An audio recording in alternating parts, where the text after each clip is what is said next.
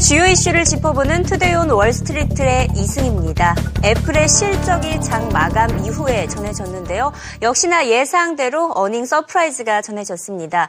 매출은 예상치를 상회하면서 580억 달러를 기록했고요. 연간 27%나 증가했습니다. 아이폰 판매도 예상치를 상회하면서 6,120만 대가 판매가 됐습니다. 시장에서 가장 높게 책정했던 수치보다 더 많이 판매가 된 것인데요. 지난해 1분기보다 40% 판매가 급증했고요. 아이폰 6 호조가 이어지고 있다는 분석입니다. 이에 더해서 주주 친화적 정책까지 발표했습니다. 배당금을 11% 늘리고 자사주 매입 규모도 1,400억 달러로 확대하기로 결정했습니다. 이에 더해서 오는 2017년 3월 말까지 2천억 달러를 주주나, 주주들에게 환원할 계획을 덧붙였습니다.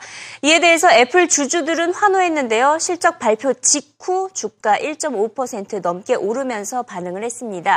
하지만 한 가지 회의적인 시각이 있다면 1분기에는 삼성전자의 갤럭시 신제품이 반영되지 않았기 때문에 2분기부터는 아이폰 판매가 다소 둔화될 수 있다는 분석이 이어졌습니다. I think they're amazing numbers. I'm so excited. This is great. I mean, we haven't even talked iWatch yet. I mean, the iWatch is blowing everybody away. I mean, Beyonce's wearing a $50,000 iWatch, and everybody in Hollywood wants one. Everybody in music wants one, and everybody in the countries want one. So once all the analysts go through their numbers and they look at this new product category, they're going to say, "My God, I'm not in this stock. I better get in this Dan? stock." I mean, how many times can I say this? This quarter didn't really look at Galaxy S6 or S6 Edge or any of Samsung's biggest players, especially in those markets where Samsung is uh, often Apple's biggest competitor, and in China you have Xiaomi as well. So I think this quarter is great, but we also uh, didn't have a, a flagship from its competitors to compete with. 장 마감 이후의 분위기는 좋았지만 장중 분위기는 다소 어두웠습니다. 바이오텍의 흐름이 지난달 25일 이후 최악을 나타냈기 때문인데요. 1분기에 긍정적인 실적으로 강세 흐름을 이어왔던 바이오텍주가 기술적 조정에 들어간 모습입니다. 특히 미국의 생명공학 회사 이 셀라돈의 주가가 개장 전부터 무려 77%나 폭락했습니다. 신부전 치료제 실험이 실패했다는 소식이 전해졌었기 때문이고요. 이에 대해서 암제는 식품 식품의약국이 피부암 면역 치료제의 효과에 대해서 의문을 제기했다라는 소식이 또 전해지면서 바이오텍의 약세가 더욱더 심화됐습니다. 엎친 데 덮친 격으로 인수합병까지 무산됐습니다. 미국의 제약업체인 마일란이 어, 테바 제약사의 인수 제안을 거절한다고 밝힌 것인데요. 이에 따라 이들 업체의 주가 각각 6%와 4% 넘게 하락을 했고요. 나스닥에 상장된 바이오텍 ETF 4% 넘게 또 S&P의 500에 상장된 바이오텍의 ETF 역시 5% 넘게 하락을 했습니다. 하지만 이 같은 바이오텍의 일시 기술적인 조정은 일시적인 현상에 불과할 것이라는 분석이 이어졌습니다. Biotech is having a correction for a few reasons. One, it's seasonal. We had the same thing last year. Two, I think there's a real sentiment at the margin to swing over to the more cyclical sensitive areas, especially more foreign related. So I think you're seeing some money move that way. And I think often, whenever you have a disappointing on the M&A front, the, uh, the Mylan looking as if it's uh, rejecting the Teva bid, you often see it ripple through the rest of the sector because a lot of disappointed investors are taking some chips off the table. There's a lot of speculative money in. Uh, the biotech sector has been very, very well owned, over owned, so it doesn't take much money to move out of the sector into other sectors, such as more European, international related, to take a big step down in a lot of those names. Even so, a lot of those names are still up double digits even after a correction like today. So there's still some hope for this sector, I think. 이번 주 시장이 또 주시하고 있는 것이 연준의 FOMC 회의입니다. 아, 일단 미국의 6월달 금리 인상은 사실상 물 건너간 것으로 보이는데요. 28일과 29일 일틀에 걸쳐서 연준의 FOMC 회의가 진행될 예정인데요. 금리 인상에 있어서 여전히 걸림돌이 많기 때문이다라는 진단이 나오고 있습니다. 일단 1분기 GDP가 매우 부진했고요. 달러와 강세 기조, 유가 하락, 고용시장 둔화 현상이 아직 제거되지 않고 있습니다. 결국 이번 연준회의 결과 이후 달러가 5%의 약세를 추가로 보이면서 89달러 선까지 떨어질 것이라는 전망도 나오고 있습니다. 이번에도 역시 비둘기파적인 진단이 예상됩니다. I think probably most of the action is going to be on the Fed this week. Uh, you'll probably see them give their view on the slightly, well, maybe more slightly than expected weaker economy. Um, of course, that recent jobs print and the last Fed projections making it seem that they think there's a little bit more slack in the jobs market and an economy than was previously expected. Mm. So I think we're probably looking at a situation where we're going to have a little bit of uh, dollar weakness persist in, into the week, and maybe you know not uh, not too little after the Fed. We might see a little bit of a important uh, takeaway from whatever they say would uh, would be? Would it be fuzzing up? You know, the timeline a little bit. I mean, they don't want the market at this yeah. point to really pull in on any particular date. Right? That's right. That's right. I think we're looking at September. I think as, as the most likely uh, you know, opportunity to move on rates. I think that's what's going to be the case. They're going to sound, or at least sound like they've got a dovish bias yet. Um, the job situation will be what's looked at, and also how they interpret the weak uh, first quarter growth, or what's expected to be weak first quarter growth, whether they're looking through weather effects or whether that's going to be a little bit more substantial. 이번에는 일본으로 넘어가 보도록 하겠습니다. 신평사 피치가 일본의 신용등급을 A 플러스에서 A로 한 단계 강등했습니다. 피치가 일본에 대한 신용등급 전망을 부정적으로 제시한 지 5개월 만에 결국 강등이 된 것인데요. 일본의 재정 상태가 불안정하다며 강등을 결정했습니다. 단 이번에는 신용등급 전망을 안정적으로 제시했습니다. 피치의 이번 강등 결정으로 아베노믹스에 대한 재평가가 나오고 있습니다. 개인들의 세금 증가에도 불구하고 일본 정부의 재정이 여전히 취약하기 때문인데요. 이에 대해서 후치스 연구소는 아베노믹스의 성공 여부는 이민 정책에 달렸다고 진단했습니다. 인구가 현저히 줄어들고 있는 일본 경제에 지금 가장 필요한 것은 인재인데요. 이민자 유입을 통해서 고용시장 성장을 주도할 필요가 있다는 조언입니다. 현재 일본에서는 인구 대비 이민자 비중이 1에서 2% 수준에 불과하고요. OECD 국가 중 최저 수준에 머물고 있습니다. 이대로 가다간 일본의 노동 인구가 급감할 것으로 예상되는데요. 그럼에도 아베 총리는 아직까지 이민자들이 대거 유입되면 기존 거주자들과 마찰이 빚어지기 마련이라며 이민 정책을 검토할 생각이 없는 것이라고 밝혔습니다. Well, for Abenomics, uh, meaning getting the economy growing in the long term, immigration has become a very big and important topic. In Japan, however, Japan is still seen as the country for the Japanese. Uh, they didn't allow anybody in on a real long term basis, at least not in significant numbers. And it doesn't look that this will change anytime soon. All the programs that they have, it's a patchwork of internship, trainees, uh, low skilled students are being patched up, they are expanded, but they are not really a solution for the uh, aging of the society problem. Japan will, lease, uh, will lose about 20 million inhabitants over the next 30 years. So for the economy to keep growing and not shrinking over the next years, you clearly need a new balance. And that is the big topic. So far, the government avoids the discussion but tries to increase immigration through these patchwork programs. But now the situation is Asia is actually growing. Wages are going up. Attracting people to Japan means you have to integrate families. You have to change the school system. You have to change the social security system. And they are very, very reluctant to do so.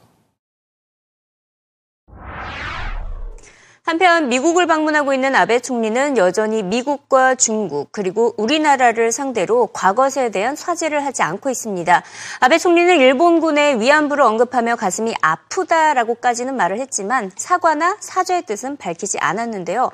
하지만 서양 측의 입장에서는 반성과 사죄의 의미 때문에 의미 차이이기 때문이라고 분석을 하고 있습니다. 서양 문화에서는 아베 총리의 반성 안에 사죄의 메시지가 숨겨져 있다고 받아들이고 있는 반면에 우리 우리나라와 중국은 반성과 달리 직접적인 사죄를 원하고 있다는 분석이 제기가 됐습니다. 일본의 태도에 대한 국가별 입장차를 확인할 수 있는 시점입니다.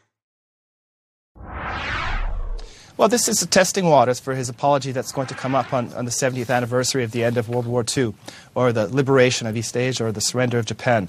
So he's going to choose his words carefully. He's going to talk about re- remorse. Whether he'll use the word apology or not is a different story. But I think apology has different implications and different meanings within the Asian context, in particular for South Korea and China. They want to hear the word apology and a deep apology.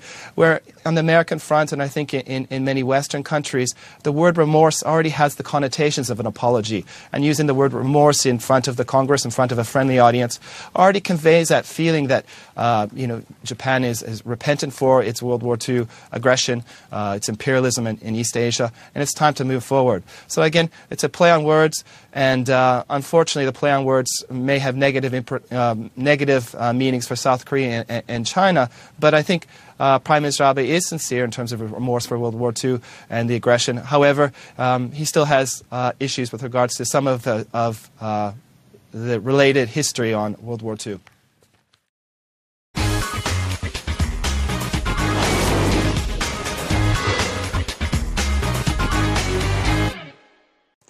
CNBC 헤드라인 시간입니다. 지금 현재 전 세계적으로 에너지를 중심으로 성장한 도시들의 부동산 가치가 급락할 것이라는 전망이 나왔습니다.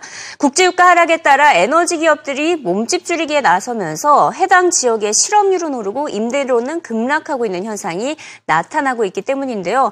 CNBC는 이 가운데 대표적인 도시로 미국의 휴스턴, 러시아의 모스코, 그리고 스코틀랜드의 아베르딘이 꼽히고 있다고 전했습니다.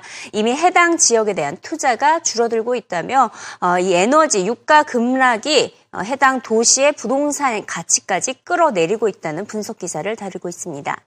벤처 투자가 로저 맥나미가 CNBC와 인터뷰를 가졌는데요. 구글을 반독점 혐의로 조사하고 있는 유럽연합에게 쓴소리를 전했습니다.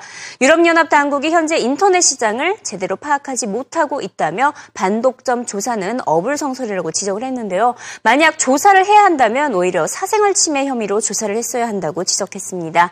앞서 이베이 CEO 역시 유럽연합의 조사에 태클을 걸며 구글의 편을 들어주는 목소리가 커지고 있다고 CNBC는 덧붙였습니다. 미국이 중국에게 닭고기와 터키 등 이 가금류 수입 제한을 풀어줄 것을 요구하고 나섰습니다. 중국 정부는 조류 독감을 우려내서 이 미국산 닭 수입에 제한을 두고 있기 때문인데요.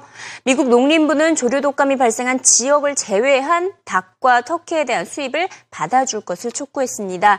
미국 가금류 시장에서 중국과 우리나라의 수입이 차지하는 규모가 4억 2,850만 달러에 육박을 하고 있습니다. 수입 제한 조치가 상당한 타격을 미치고 있기 때문에 농림부가 적극적으로 이렇게 촉구에 나선 것인데요. 올 들어 하지만 미국에서 발생한 조류 독감이 이미 730만 마리에서 발견된 것으로 알려지고 있기 때문에 쉽게 제한이 풀리지는 않을 것이라고 않을 것으로 보인다고 CNBC는 덧붙였습니다. 유럽 펀드 매니저 자산이 15%나 증가해서 벌써 20조 달러에 육박한 것으로 나타나고 있습니다. 유럽중앙은행이 대규모 양적 완화 정책을 발표한 이후에 유럽 증시 상승세가 이어지면서 자금량이 급증한 것인데요. 앞으로 유가와 유로화 약세는 더 가파르게 이어질 것으로 예상이 된다는 전망에 따라 유럽 펀드 매니저들의 자산은 더 많이 늘어날 것으로 보인다고 CNBC는 전망했습니다. 네팔에서 발생한 지진으로 인해 경제적인 피해 규모가 50억 달러로 추정이 되고 있습니다. 이는 네팔 GDP의 20%를 차지하는 규모인데요. 재난으로 인한 피해 규모 가운데 10년 만에 최대치에 달하고 있습니다. 역사적으로 재난이 발생한 국가의 GDP 대비 경제에서 선실 규모를 한번 따져봤더니 IT 이후로 네팔이 2위를 차지하고 있는 것을 확인할 수 있습니다. 심지어 앞으로 100억 달러까지 달할 확률이 42%에 달한다 라는 전망까지 나옴에 따라서 네팔 경제에 상당한 부담이 될 것으로 보인다고 CNBC는 분석했습니다. 마지막으로 어, 알리바바 그룹이 차이나텔레콤과 손잡고 저가폰 시장 공략에까지 나섰다는 소식을 짚어보도록 하겠습니다. 중국에서도 모바일 쇼핑 비중이 크게 늘어남에 따라서 시골 지역의 저가폰을 통한 전자상거래 입지를 확고히 하려는 전략으로 풀이가 되고 있는데요. 알리바바의 저가폰 티아니 타오바오 쇼핑 전화기라고 이렇게 불리고 있는데 이 이제 전화기는 알리바바의 자체 운영 체제와 알리바바의 자체 모바일용 쇼핑 앱이 탑재되어 있습니다. 이미 중국 모바일 전자상거래 시장 점유율 86%를 차지하고 있는 알리바바는 이번 제휴를 통해서 모바일 거래액이 크게 증가할 것을 기대하고 있습니다. 중국과 관련된 소식 하나 더 살펴보면요. 골드만삭스가 중국 시장의 랠리 끝나지 않았다고 진단을 했습니다. 평균적으로 은행들이 중국 증시에 제공하고 있는 유동성 규모가 6천억 위안에 달하고 있기 때문이라고 설명을 했는데요. 중국 증시의 활황 이어지고 있고요. 어, 경기 부진에 대한 우려는 커지고 있지만 자동차 판매 호조까지 나타나고 있습니다. 지난 1970년대에는 일본산 브랜드, 80년대에는 우리나라 자동차 브랜드가 있었다면 올해부터는 중국산 자동차 브랜드가 각광받고 있는 현상이 부각될 것이라는 전망이 나오고 있습니다. For the Henry Ford of China, the wait is almost over. Five years after buying this iconic brand, Li Shufu is about to claim another title. The first to sell made in China cars to the U.S. masses. Cheap and shoddy, he says. That's the image people have of my country's products today. In 10 years, they will mean high tech and sophisticated, and I will play my part in that change. This Volvo S60 is a stepping stone for those ambitions. The car synonymous with quality is about to be produced at this plant in Chengdu and exported to the U.S. next month in hopes Volvo can return to its U.S. heyday. In 2020, we want to be more or less double the size and then clearly profitable. We moved into black territory. I've always said that's absolutely necessary to be there to, because nobody's interested in financing losses. Volvo's fight to stay in the game, analysts say, is a warm up act for its parent, Geely. I spent a day driving one of Geely's new cars, which has been heavily influenced by Volvo from a design as well as from a technology standpoint. Yeah, it's clear to me that they are making inroads into a better supply base, uh, and more importantly, a better R&D base. Rule of entry into the world's biggest car market has been clear from day one. A foreign manufacturer has to have a local partner. Part of the master plan to transfer critical research and development skills Chinese car companies need to be global.